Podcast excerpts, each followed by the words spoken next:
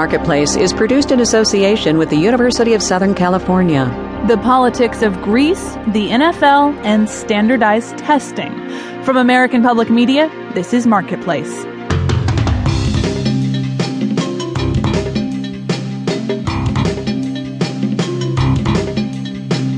In Los Angeles, I'm Adrienne Hill in for Kai Ryssdal. Good to have you with us here this Monday, December 29th.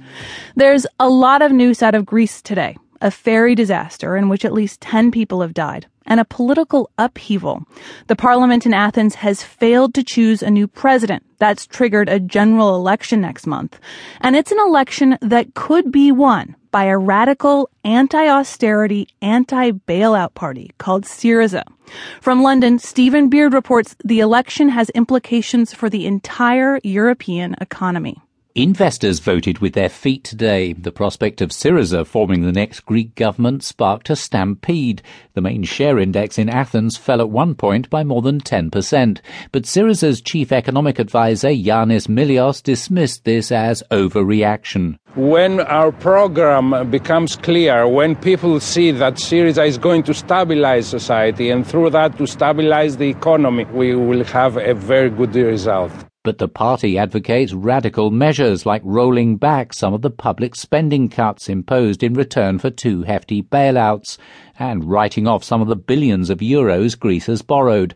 That, says Konstantin Michalos of the Athens Chamber of Commerce, has raised fears that Greece might be forced out of the Eurozone, causing yet further problems for the Greek economy flight of capital, freezing of investments, and creating problems for our external trade. It's, it's um, moments of agony that we're going through at the moment. The trouble is, says fund manager Colin McLean, if Greeks do elect Syriza, it could have repercussions well beyond their own borders, bolstering Germany's opposition to monetary easing across the stagnant Eurozone. Germany is not sure about putting more bailouts or printing money, so it might expose those divisions. After a quiet 2014, the Eurozone looks set once again to become a major focus of international investor unease in 2015.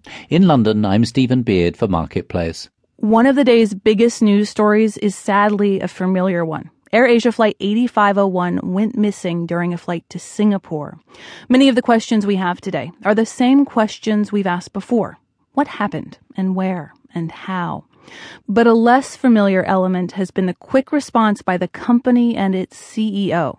Marketplace's Dan Weissman takes a look at the airline.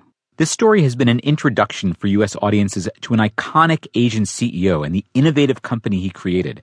In 2001, Tony Fernandes took over AirAsia and its enormous debts for 29 cents. He had a new idea a budget airline for Asia. It's like Spirit Airlines in the US super low fares, zero frills, but Without the customer vitriol, AirAsia gets great ratings for customer satisfaction. Vinay Bhaskara is a senior business analyst with Airways News. He says the difference is the customer that AirAsia serves. They're really grabbing passengers who have never flown before. And, you know, they're very transparent about their business model and they're very clear about, you know, you're going to have to pay extra if you want extra. For these customers, flying itself is a huge upgrade. The airline's motto, now everyone can fly. By 2013, AirAsia was a network of regional airlines, and Fernandes was starring on an Asian version of The Apprentice. Richard Turen is a senior contributing editor for Travel Weekly. And all these young business people were dying to work with him because of the mystique and also because of what he actually had accomplished. Fernandes has branched out in other ways. He has a majority stake in an English Premier League football team, that's soccer to you and me, and a chain of budget hotels that Turen says also fill a new niche. Yes, you can go to a resort, but no, it doesn't have to be stuffy. And no, you don't have to pay $70 for, for breakfast. As the weekend's tragedy unfolded, Fernandes sent out multiple emotional tweets, calling the event his worst nightmare. I'm Dan Weissman for Marketplace. The Dow today surrendered its winning streak. We'll have the details when we do the numbers.